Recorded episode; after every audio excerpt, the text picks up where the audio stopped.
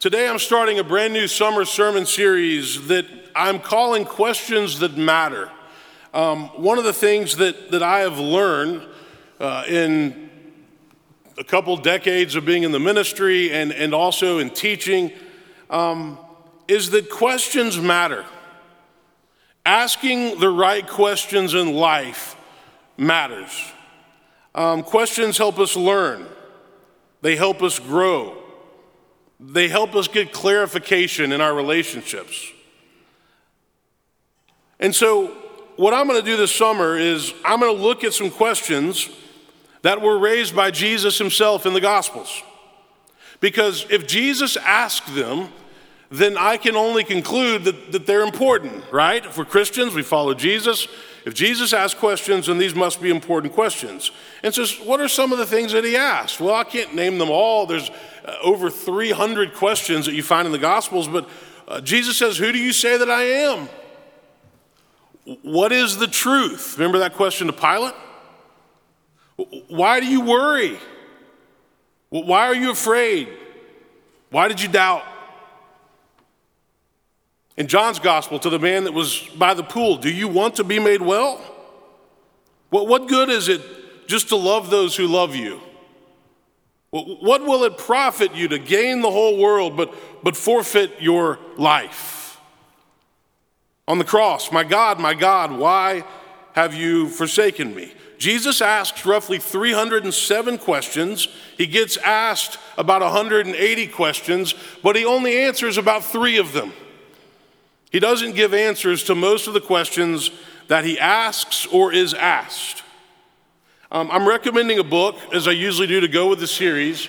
It's a book called What Did Jesus Ask? And it's got a lot of different Christian leaders that are reflecting on these questions. Now, you're going to have a hard time getting a hard copy of this book for whatever reason. It's not that many that are in print, but you can get it on Kindle or your iPad uh, for like $10. So, this is a great book uh, for your devotional life with many different uh, authors, and I lift that up. But today, I'm going to start with what I think is perhaps the most profound question in religious history, and that is Jesus' question in the Sermon on the Mount, where he says, Why do you see the speck in your neighbor's eye, but you do not recognize the log in your own eye? Put differently, why do you point out what's wrong with everybody else, but you never take the time to work on your own stuff? You like that paraphrase? You know, I've been going to church my whole life. Um, my dad's a minister, my grandfather's a minister, my great grandfather was a minister. Going to church was never an option for me. So next month it'll be 43 years of consistent church going. You know, either my parents took me, actually for college I had a choice and I wasn't as regular as I should have been. But my parents took me and then I went to seminary and I worked in the church and then I was in ministry. So I, am a church goer. Um, but you know what I've figured out after many years of, of, um, of, of, of being a part of churches and in churches? Here's what I've figured out churches are not perfect. Why is that? They're not perfect because they're led by imperfect people, human beings. Um, we all have flaws.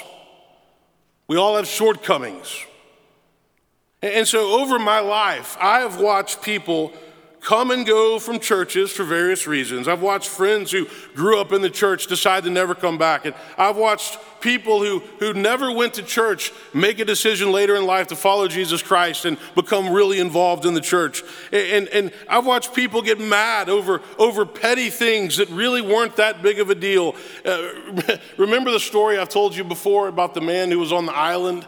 Some of you, if you've been in Woodmont a while, this guy was on an island and he, he was in a plane crash and he lived and he had to live on this island. Well, he finally rescued the guy. Think of the movie Castaway. And so before they, uh, they picked him up. He said, I'd like to give you a tour of this island. I've been living here for a few years and it's going to be hard for me to leave. So they said, Sure. And he walked him over and there was a bamboo hut. And he said, They said, What's this? This is my house. This is where I've lived. You know, uh, it's kept me dry and warm. And then they walked over to another uh, kind of larger hut and they said, What's this? This is my church. This is where I worship kind of odd, just one of me in the congregation, but this is where I've been. And then they pointed over to another bamboo hut and they said, Well, what's that over there? And he said, Oh, yeah, that's the church that I used to go to before I got mad and left. one guy on the island. But in all years of ministry and growing up in the church, here's what I have concluded. The one thing that seems to hurt the church more than just about anything else besides conflict is judgment. Christians judging other Christians and non Christians based on the things that they have done or heard. Judgment is like the Achilles heel of Christianity. And I've always had a hard time personally reconciling this with the concept of grace. Because we, we believe in a God who loves us and who accepts us no matter what, no matter what we've done, no matter what our past might be, no matter what our mistakes have been. But, but, but we also believe that there's a standard that we're supposed to live up to as Christians.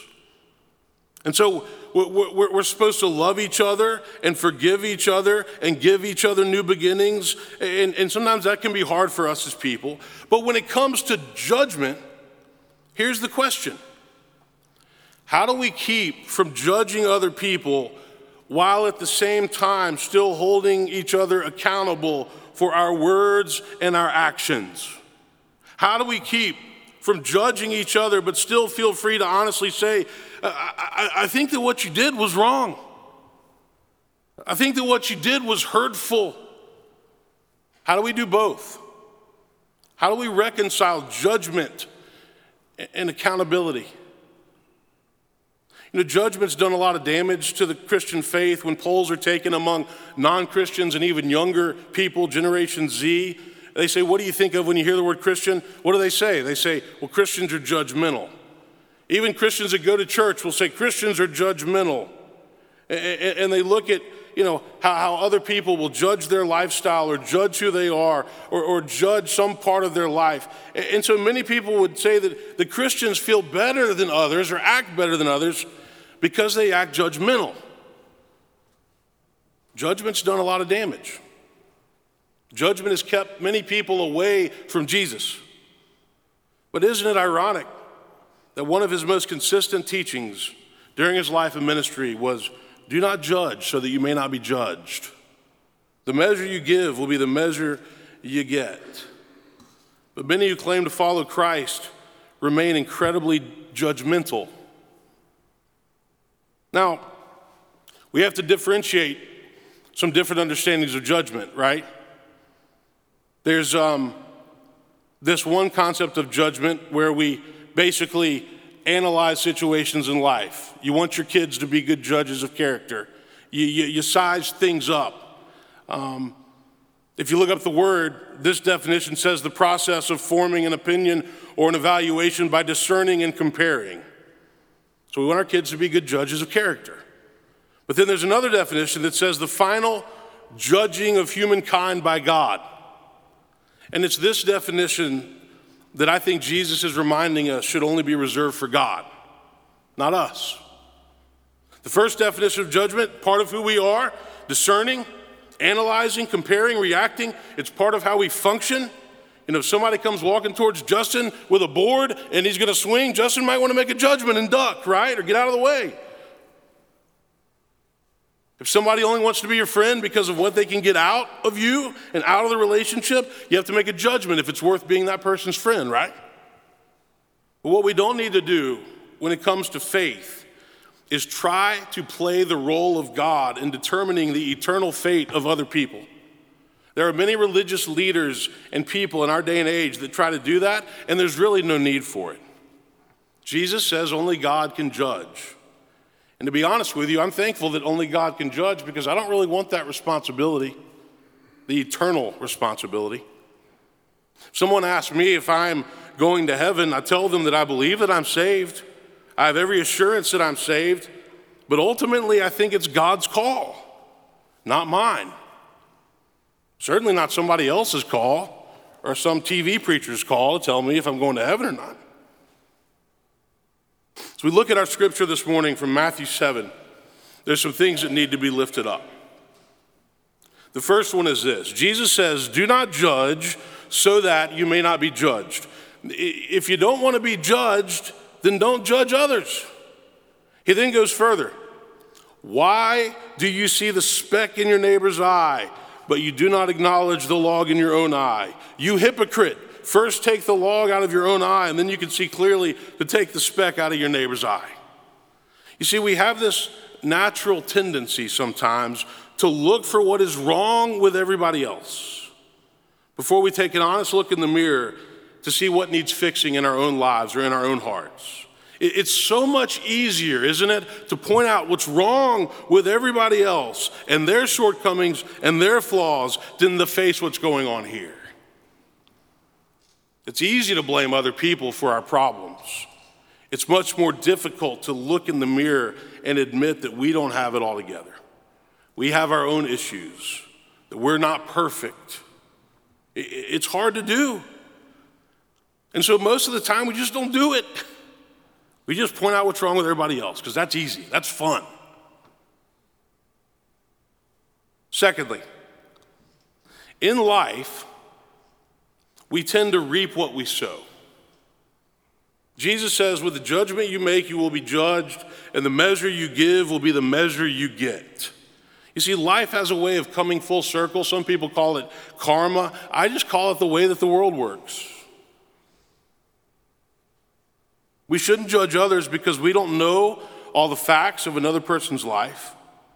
We don't know what they're dealing with or going through or struggling with. We don't know if maybe they're a, a parent that lost a child this spring and you'd have no idea. I refer to this as invisible baggage. It's stuff that we all carry, but nobody knows what it is because you just don't know everything about other people.